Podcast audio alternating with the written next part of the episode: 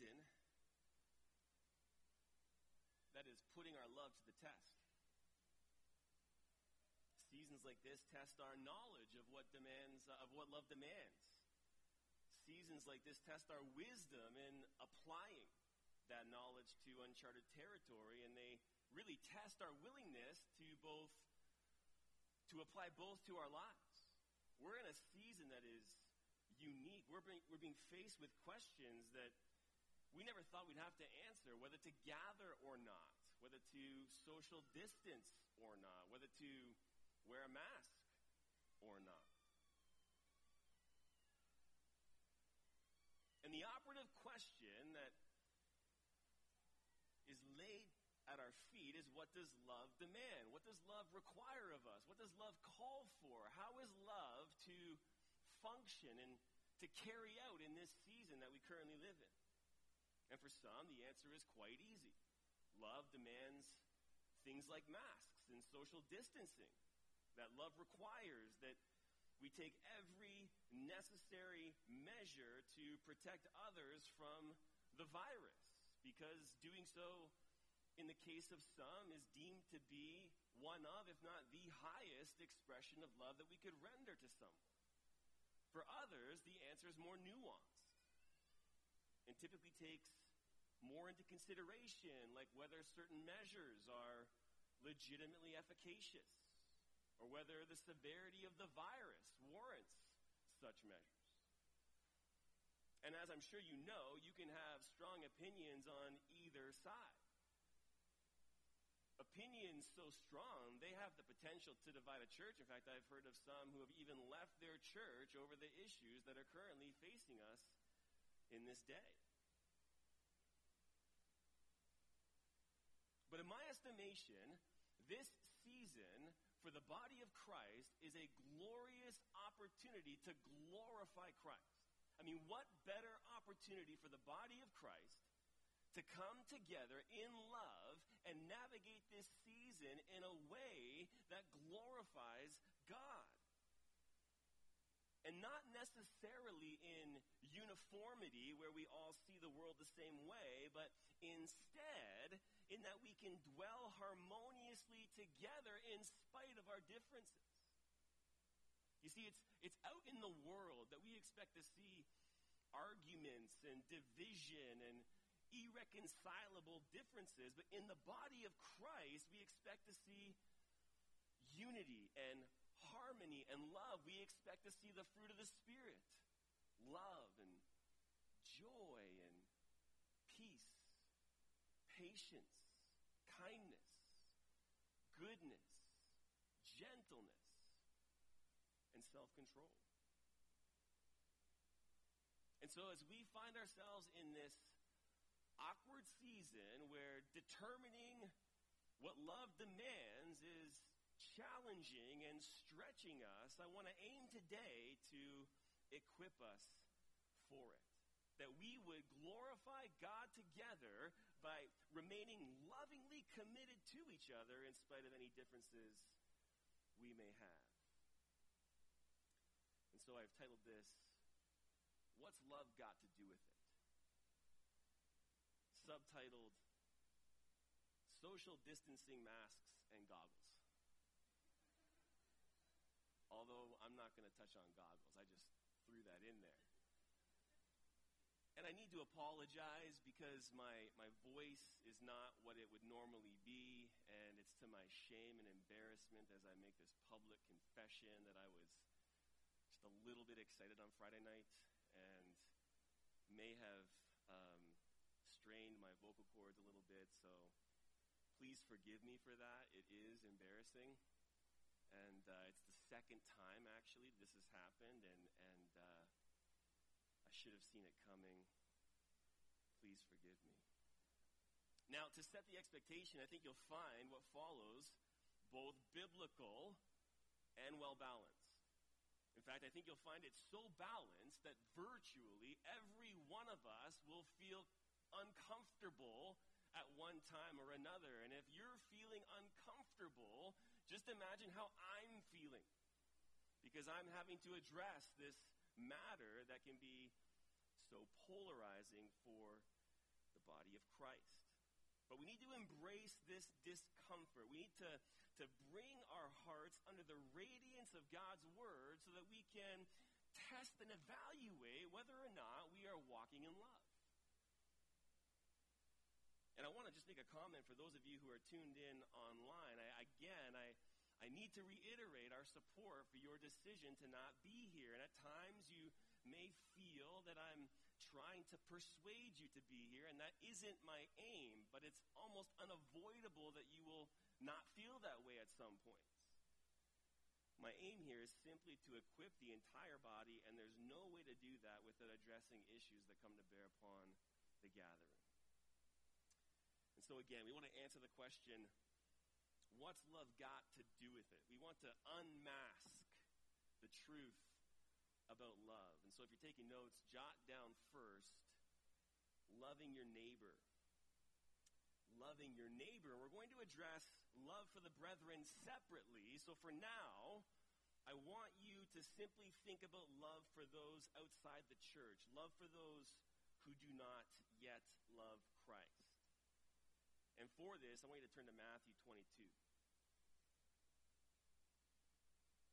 Matthew 22, the Pharisees approach Jesus to test him about his knowledge concerning the law, which is, from our vantage point, futile. I mean, they're testing the eternal word and his knowledge of the written word when the written word proceeds from him. But nevertheless, we want to use this portion, verses 34 to 40, to sort of set the table for a discussion about loving your neighbor. So look at verse 34. It says there, but when the Pharisees heard that Jesus had silenced the Sadducees, they gathered themselves together. One of them, a lawyer, asked him a question, testing him, Teacher, which is the great commandment in the law?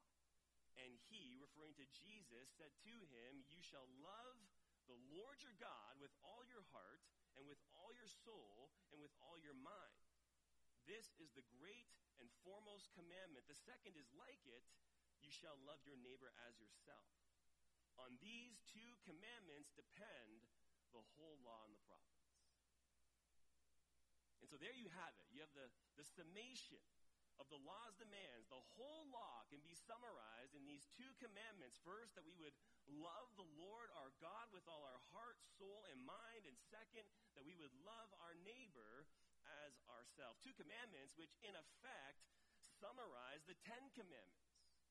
The command to love God corresponds with the first four of the Ten Commandments, and the command to love our neighbor corresponds with the next six, the six that remain. And so, in the first place, we're called to love our God with all our heart, soul, and mind. And this means that we aren't to worship any other God.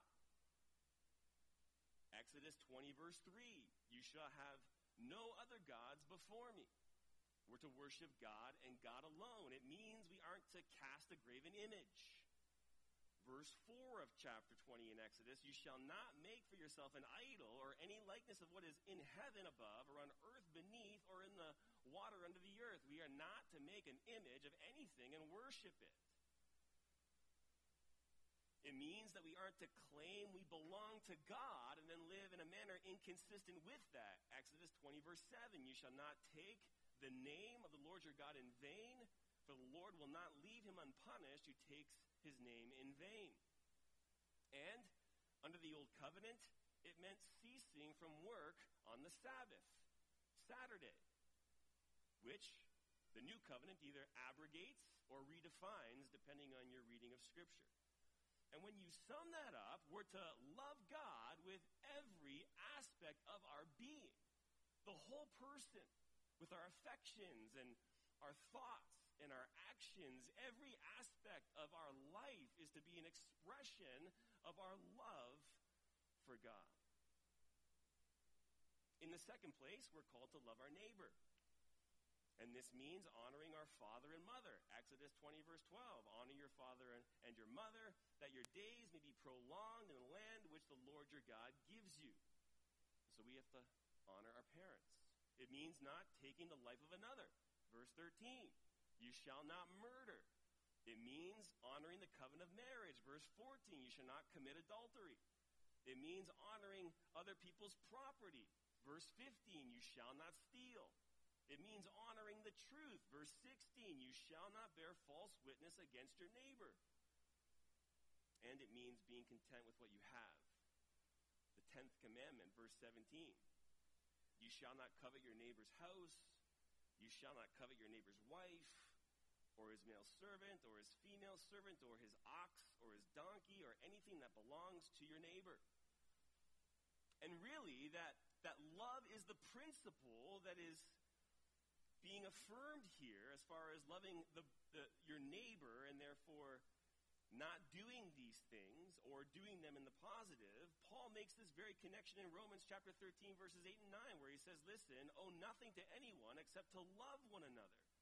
For he who loves his neighbor has fulfilled the law. For this, you shall not commit adultery, you shall not murder, you shall not steal, you shall not covet. And if there is any other commandment, it is summed up in this saying, you shall love your neighbor as yourself.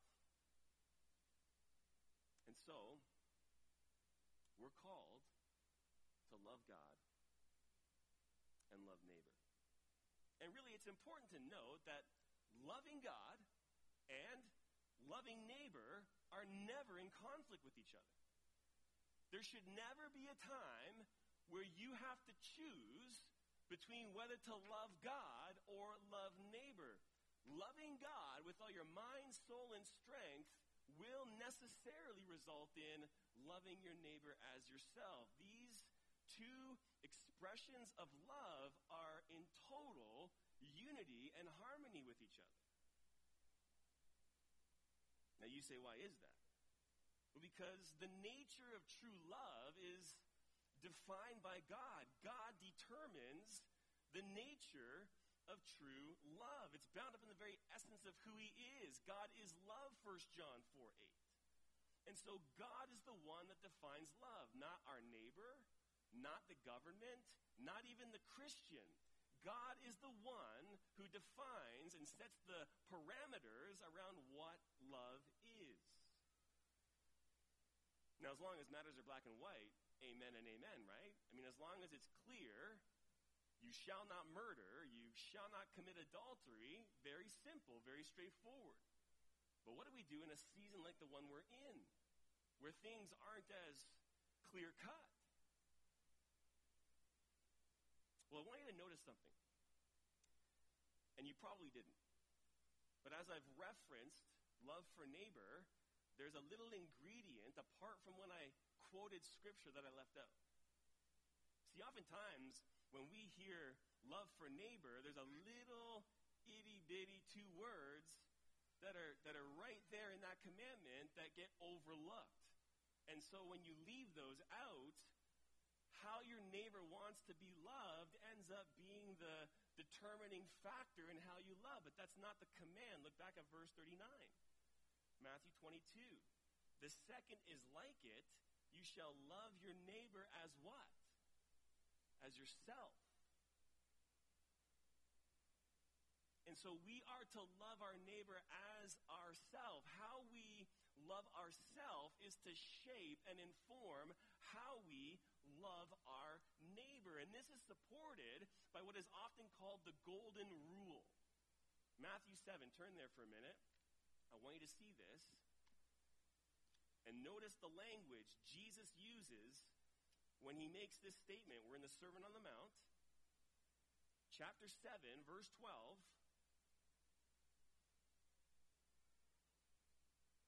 It says this, in everything, therefore, treat people the same way you want them to treat you. And notice, for this is the law and the prophets.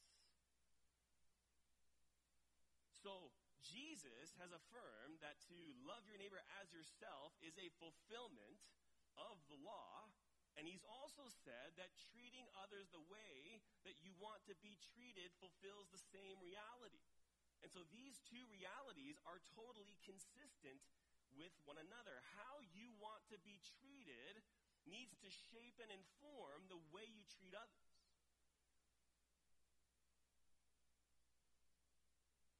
So again, what that means is how others isn't necessarily going to be dictated by how they want to be loved, especially as a people who are alive spiritually, who understand life and death and the reality of God, who understand the true nature of righteousness and holiness and obedience. You're going to have insight about how to love someone that someone who doesn't have Christ isn't going to have.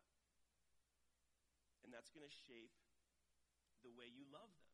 You're going to have to love them in accord with their best interests, even when they don't necessarily see that love as being in their best interests.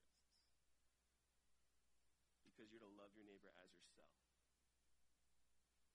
And so on matters that are clear-cut, loving your neighbor as yourself is straightforward. You don't want to be murdered? Don't murder anyone. You don't want someone violating your marriage? Don't commit adultery. You don't want your stuff stolen? Don't steal the property of others. You don't want to be lied to? Don't lie to others. And when things aren't as clear, you need to treat others the way you want them to treat you. How you love yourself remains the rubric for how to love others. Now that should be helpful. It really should be helpful. But even then, there are different ways to go on this. And I'm going to try and illustrate this by just some of the relevant situations that we find ourselves currently in. For example, take this gathering. The world says that gathering during the pandemic is unloving. Now I realize that we could respond by saying, you take the same position when you see riots and protestings take place, but just put that all aside. Forget about that for a moment. The world says that gathering during the pandemic is unloving, and the argument goes that we, by gathering, are putting the greater public at risk. By virtue of coming to the gathering, and in reality, transmission of the virus can take place, we are putting the general public at risk by gathering to worship Christ. And many churches have embraced this line of reasoning. They believe meeting will compromise their testimony, and so they've closed their doors out of love for neighbor. But the question can be legitimately asked, is that the best way to love our neighbor? That's a fair question to ask. And we need to consider, are there any unintended consequences to not meeting? You say, like what? Like maybe perpetuating an unnecessary and unhealthy fear. Many people are afraid in this season. Many people are scared. And there's so much, including the media, nurturing this fear. The news continually reiterating messaging about the coronavirus and the number of cases that have taken place and all the rest of it. It instills fear in people. And so by not meeting, we could be inadvertently perpetuating unnecessary fear. Or by implicitly affirming that we're afraid of death too. They're afraid of death. If we opt not to gather in this season, we might inadvertently convey the idea that we're afraid of death. That Jesus hasn't taken this thing out of death. That the resurrection of Jesus Christ conquering the grave, has no real significance in the context of a pandemic. And so by not meeting together, it's possible, conceivable, that we could inadvertently convey the idea that we're afraid of death. And really, if we have opportunities where there's some questioning or some pushback on gathering, and I'm thinking now on a one-to-one level, an individual relationship level, that's a great opportunity to testify to the excellencies of Christ. What an opportunity to emphasize the glory of the resurrection, to emphasize that we gather recognizing that God is sovereign and that he is good and he's in control and worthy of all glory and worthy of all honor, and Jesus has conquered the grave. There are many things that may befall us in this life. There are many ways we could die, but we know Christ has conquered the grave. And so it can be an opportunity to share the gospel. Or we potentially convey, and this is important to consider, that the gathering isn't essential. That meeting together on the first day of the week as the body of Christ to worship God is non-essential. That worshiping together, being together in a gathering like this, where we're in each other's presence, is of no real significance. I mean, we could just go to live stream for good, just cancel the gathering altogether, all go into our own homes, and worship the Lord in our own homes through live stream without ever having any contact with each other. Which would signal to the watching world, I would think, that the gathering is non-essential. And they already think that. They already believe the gathering is not essential. They don't believe that what's happening right now is essential. They don't believe preaching is essential. They don't believe the Word of God is essential. And so we potentially end up perpetuating the misnomer that the gathering isn't essential.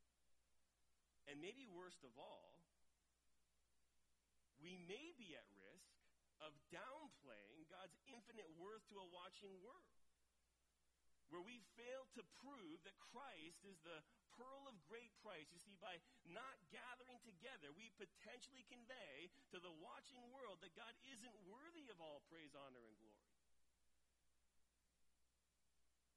That he's not worthy to be praised, as we have this morning. And so really all of these things need to be considered as we think about what love requires in the context of loving our neighbor. Especially when loving our neighbor isn't as clear-cut as the Ten Commandments would outline for us.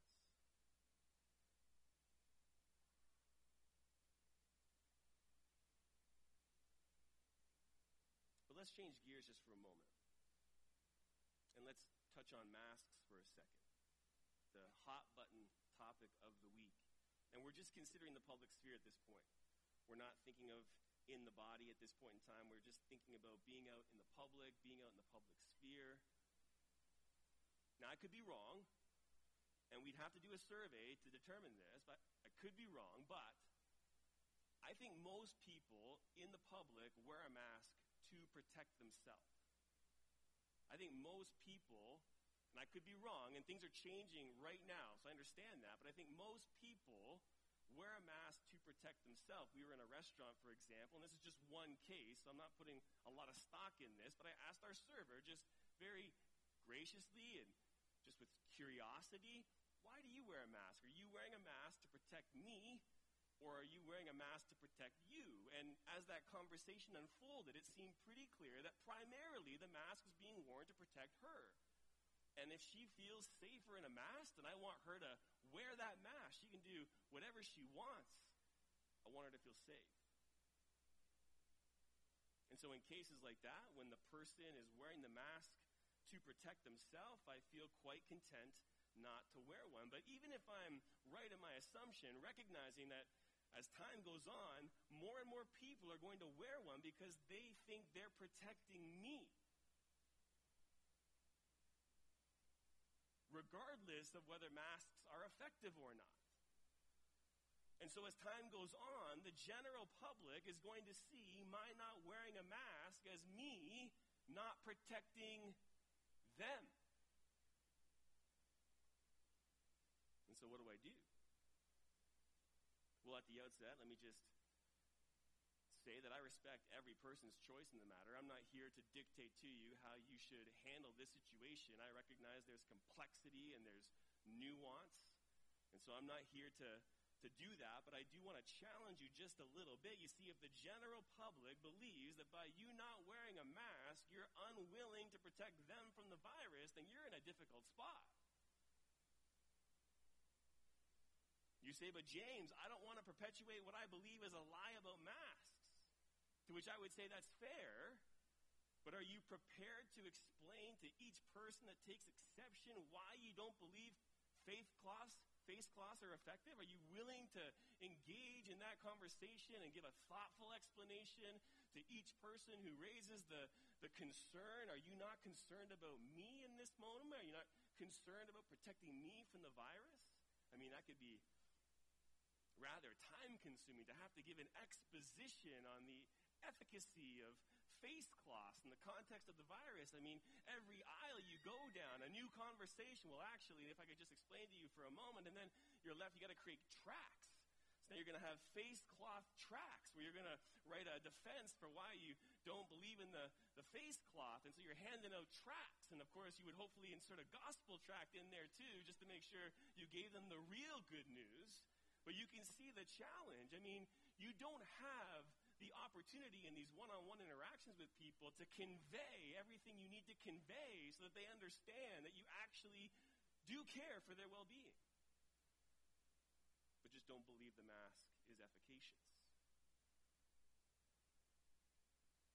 You see, when the issue is about protecting you, no harm, no foul. I mean, I prefer my oxygen unfiltered too.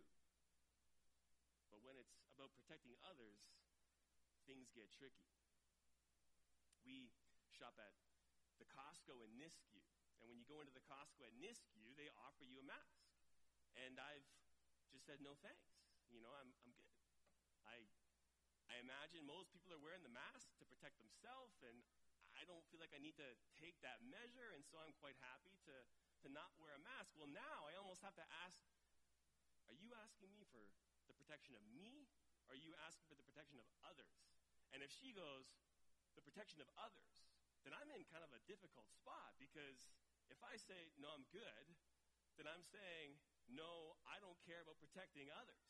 Now, I could pull the car over and have a conversation with her about that and give her my 10-point list on why I disagree with the imposition or mandate of masks, but that's going to be rather awkward.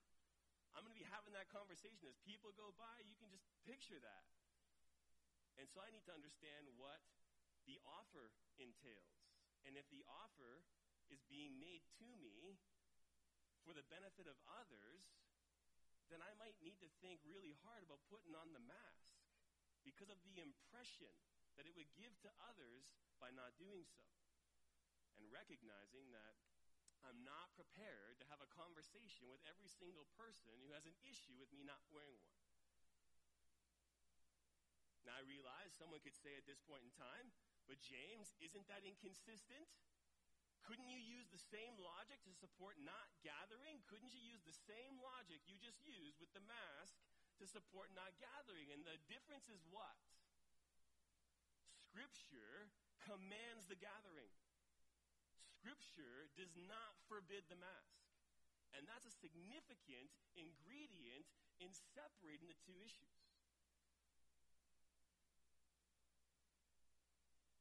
Now, again, I'm allowing for differences of opinion on this. I'm not claiming that my approach is the only approach. You may have a very different approach, but here's the thing. Whatever you do, it has to be rooted and grounded in a humble, honest effort to love your neighbor as yourself, recognizing all of the complexities of the situation.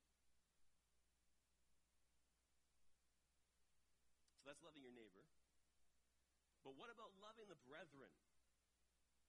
And why the distinction? Why make a distinction between loving your neighbor and loving your brethren? Well, first of all, the command to love your neighbor as yourself is rooted in what?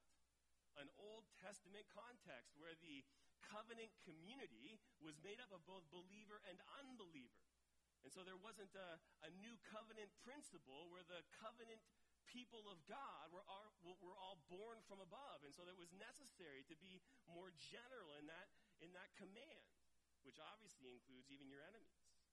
But in the new covenant, those who are born from above make up the covenant community, And therefore, you must be one who has passed from death to life. You must be one who has been regenerated by the Spirit of God to even be able to love the brethren. And that's why love for the brethren is evidence of saving faith.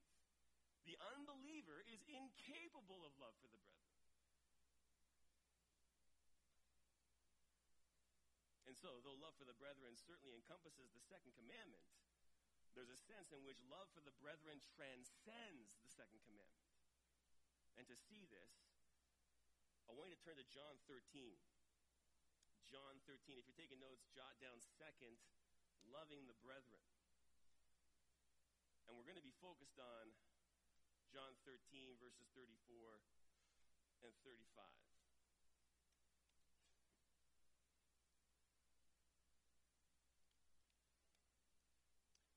Jesus is speaking to his disciples on the night that he would be betrayed. And in verse 34, he says this, "A new commandment I give to you, that you love one another, even as I have loved you, that you also love one another. By this, all men will know that you are my disciples, if you have love for one another." And there are three features that identify this commandment as distinct from the command to love your neighbor as yourself. The first is fairly obvious. Jesus says, "A new commandment I give to you." So our Lord identifies this as a new commandment, and it's really difficult to get around that. So this is a new commandment, and the second feature pertains to the object of this love. "A new commandment I give to you," here it is, "that you love one another." So this isn't calling for universal love of all people, believer and unbeliever. Instead, this is calling for a unique and particular love for the body of Christ. And that's obvious from verse 35, which says, "By this all men will know that you are my disciples, if you have love for one another." And so our love for one another ends up being critical for our testimony to a watching world. And the third feature that identifies this commandment as distinct is the standard by which it's measured. Look again at verse 34.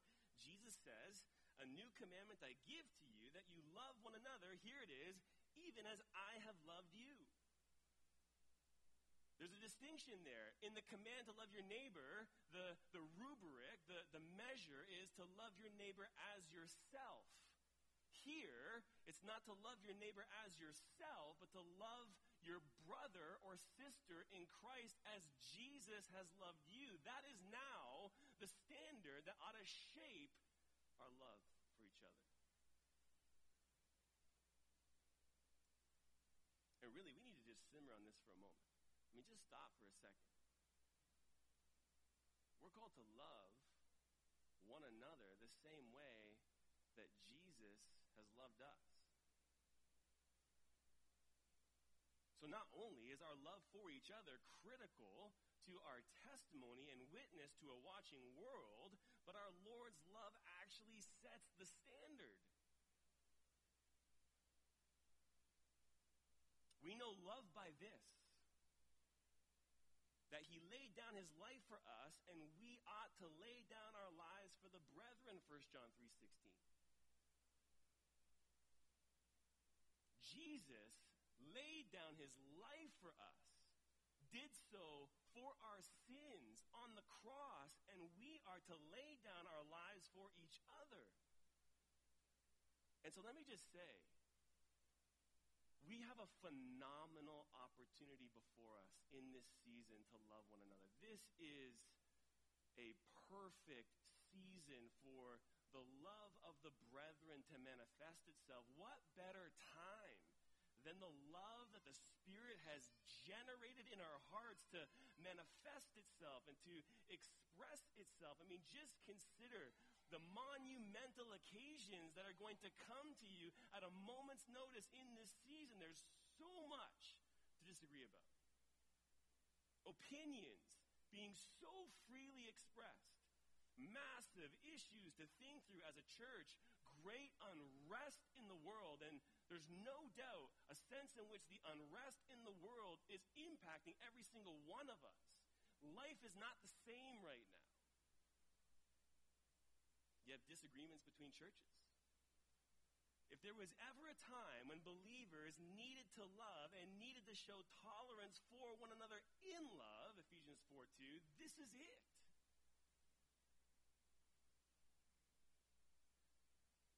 And if you just think about it, the love that's required of us in this season infinitely pales in comparison to the love of Christ. What we need to do in this season to love one another doesn't even come close to what Jesus did for us on the cross.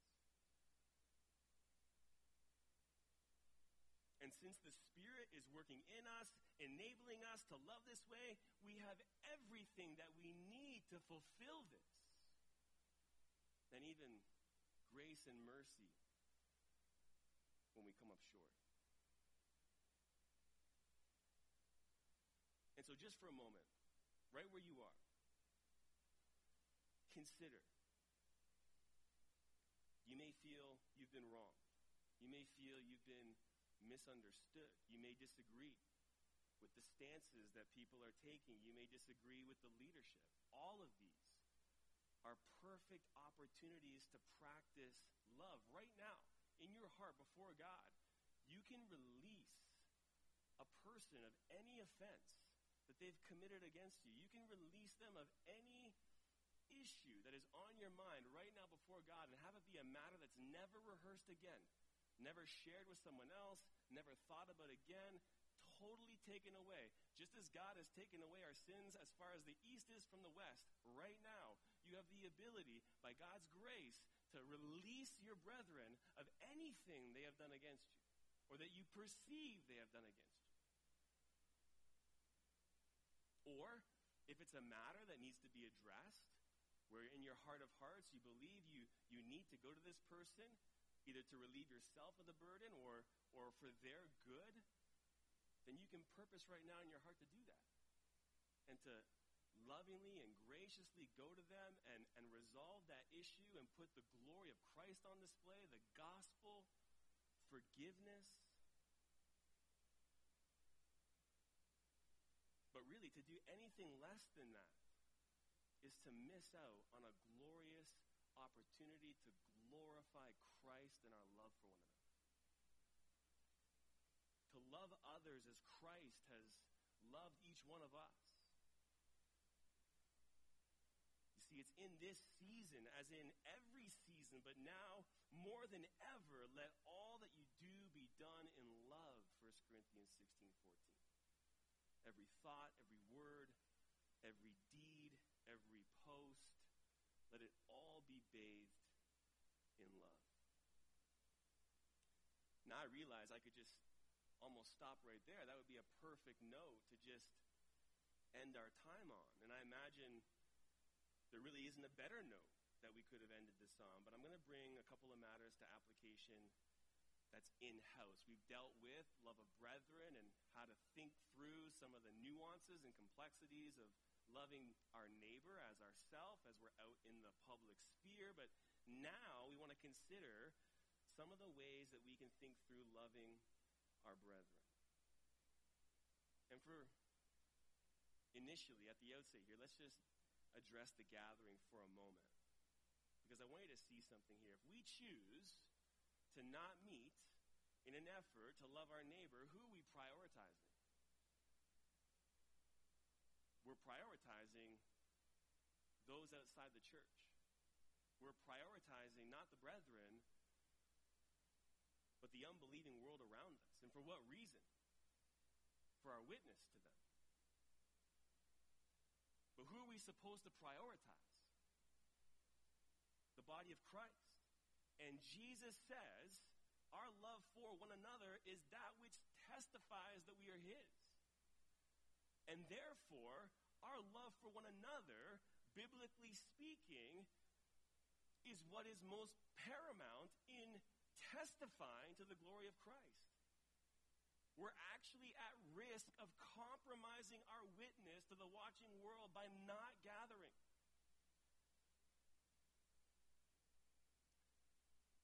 But what about masks? How are we to navigate the issue of masks in the body? And let me just reiterate that as elders, we are not planning, and and have no plans to mandate masks. So let's just take that off the table for a moment, and let's just deal with the matter of masks as it relates to our body. And for those of you who question their efficacy, you need to know that some in the body believe they're beneficial. And it doesn't matter how many posts or the number of posts or number of articles that you post on the issue, they believe they're beneficial. And the posts aren't going to change their mind. And so, for those who believe masks are beneficial, each one of us should really consider wearing one when we speak with them. In fact, let me ask you this. If you knew the entire body would return if you put a mask on, would you be willing?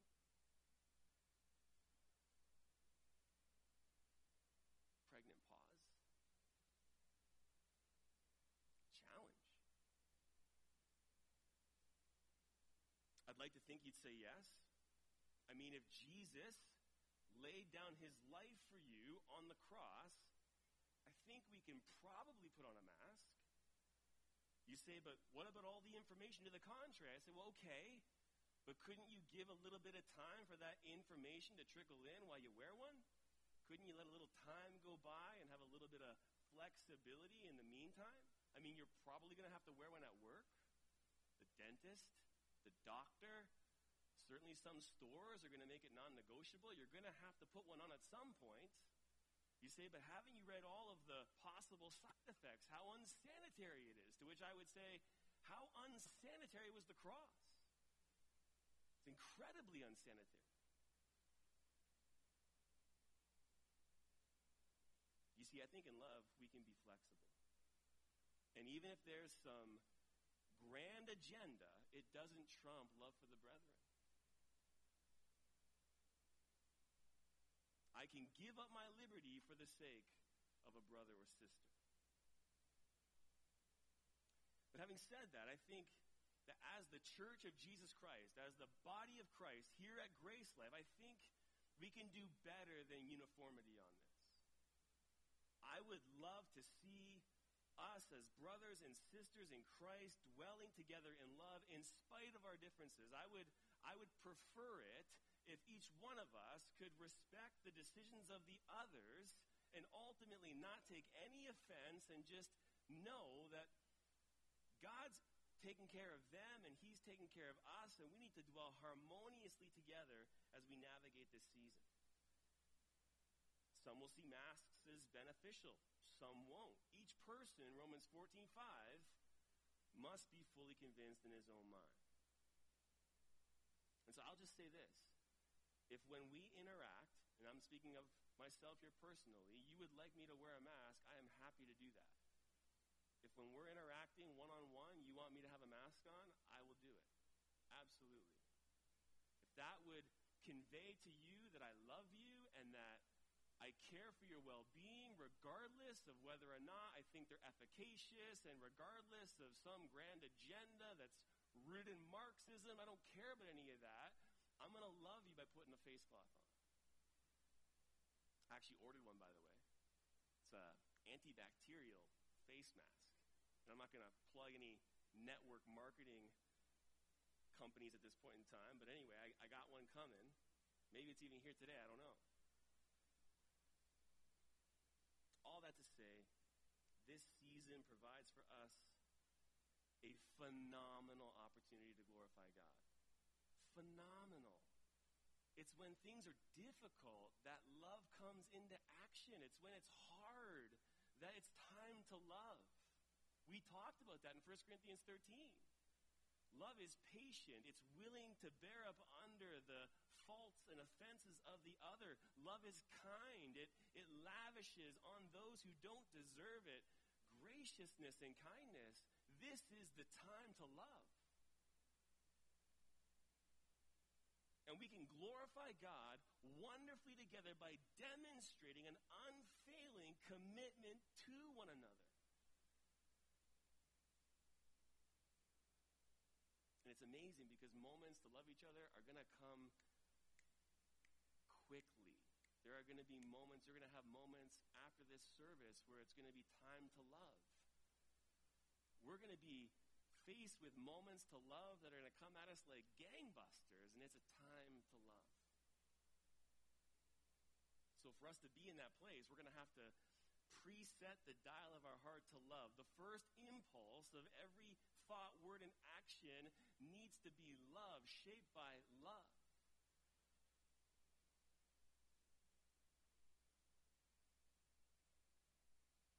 And so I want to encourage you. We're going to wrap things up shortly, and then we're going to sing, and then we're going to be together in fellowship, a wonderful day of fellowship. Let the first words and even the second words and the third words, let the words that proceed from your heart be words of love. And if your heart's not in that place right now, for whatever reason, just deal with that with the Lord now so you can be in an effective vessel to display and radiate the love of God to his people.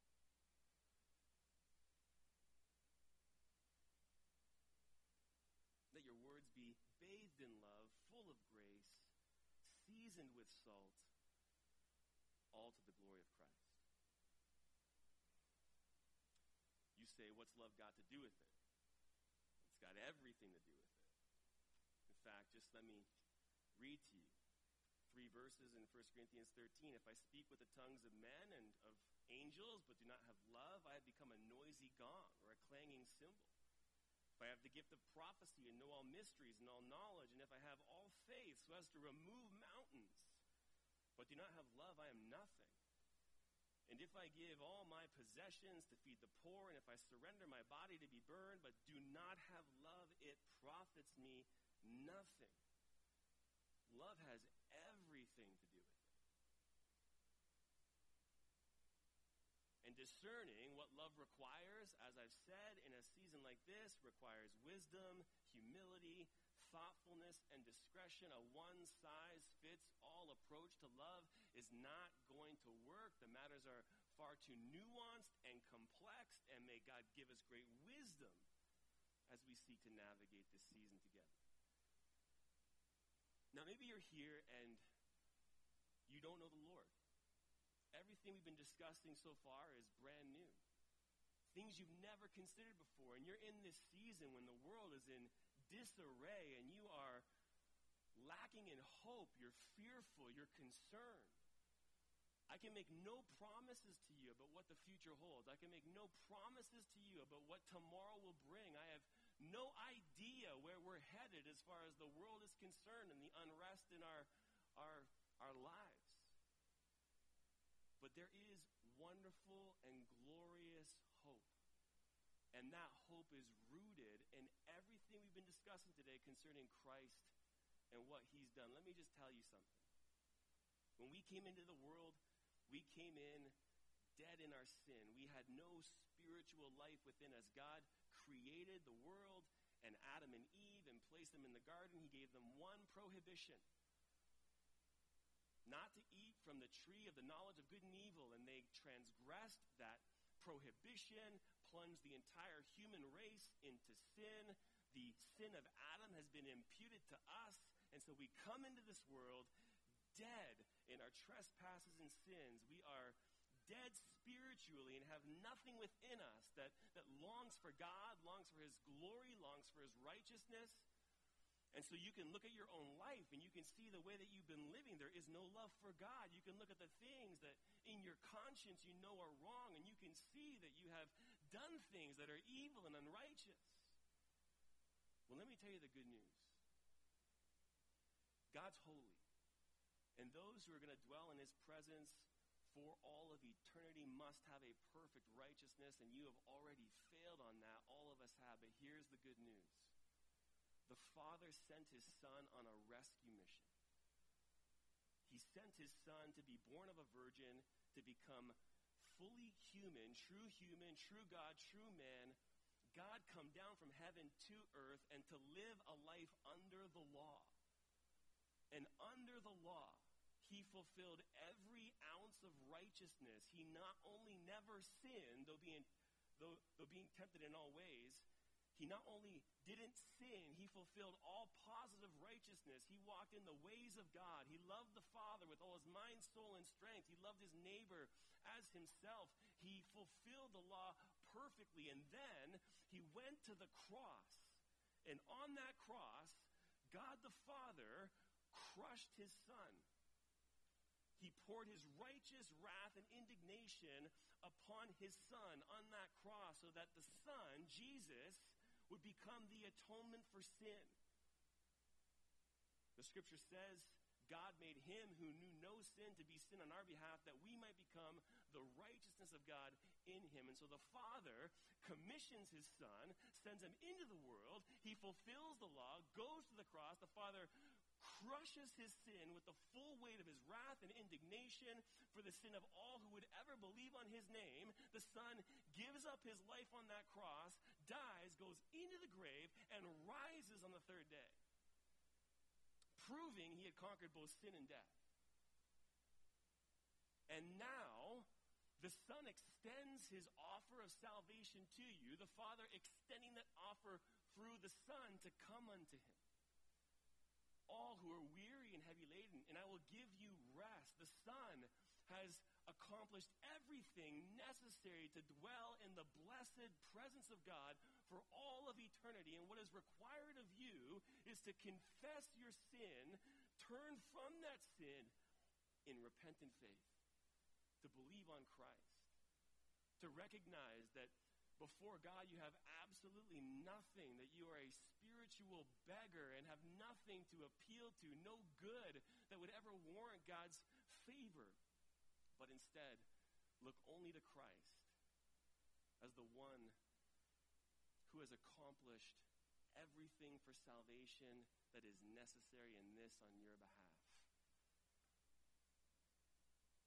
And by believing on him, the Father will credit you with the perfect righteousness of Christ, so that even if tomorrow you die, you will immediately go into the presence of God, having the full righteousness necessary to dwell in his radiance and glory, and you have the certain guarantee of a future resurrection where you will be reunited with a glorified body fit for eternity, where you will dwell in a new heavens and a new earth, and Christ reigning as King. And so if this is the first time you've ever heard this message today, I would just urge you to believe on Christ. He is wonderful. He is glorious. He is worthy of all praise. It will cost you your life, because he says, if any man wishes to come after me, he must deny himself, take up his cross, and follow me. So you will have to give up your life, but he who gives it up, Jesus says, will find it. And so give up your life this day, believe on the Lord Jesus Christ, and you will be saved from the wrath to come, because the Son is going to return, and when he does, he is going to bring with him judgment. And all those who have rejected him will be left to face the full penalty for their unrighteousness. But salvation today is extended to you, and so believe on the Son and be saved. Let's pray together.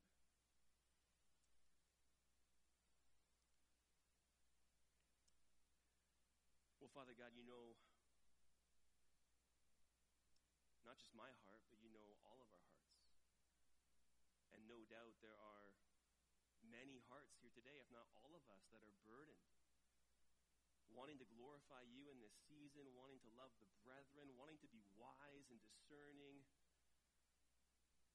And so, Father, we pray that you would help us to navigate this season. Let this moment that we've had today as the body of Christ be an ointment for our body to be healthy and nourished, full of the Spirit, bearing his fruit, navigating the complexities of this season with grace, with love and mercy. We want to glorify you, Father. And so we pray that you would help us to that end. You are worthy. In Jesus' name, amen.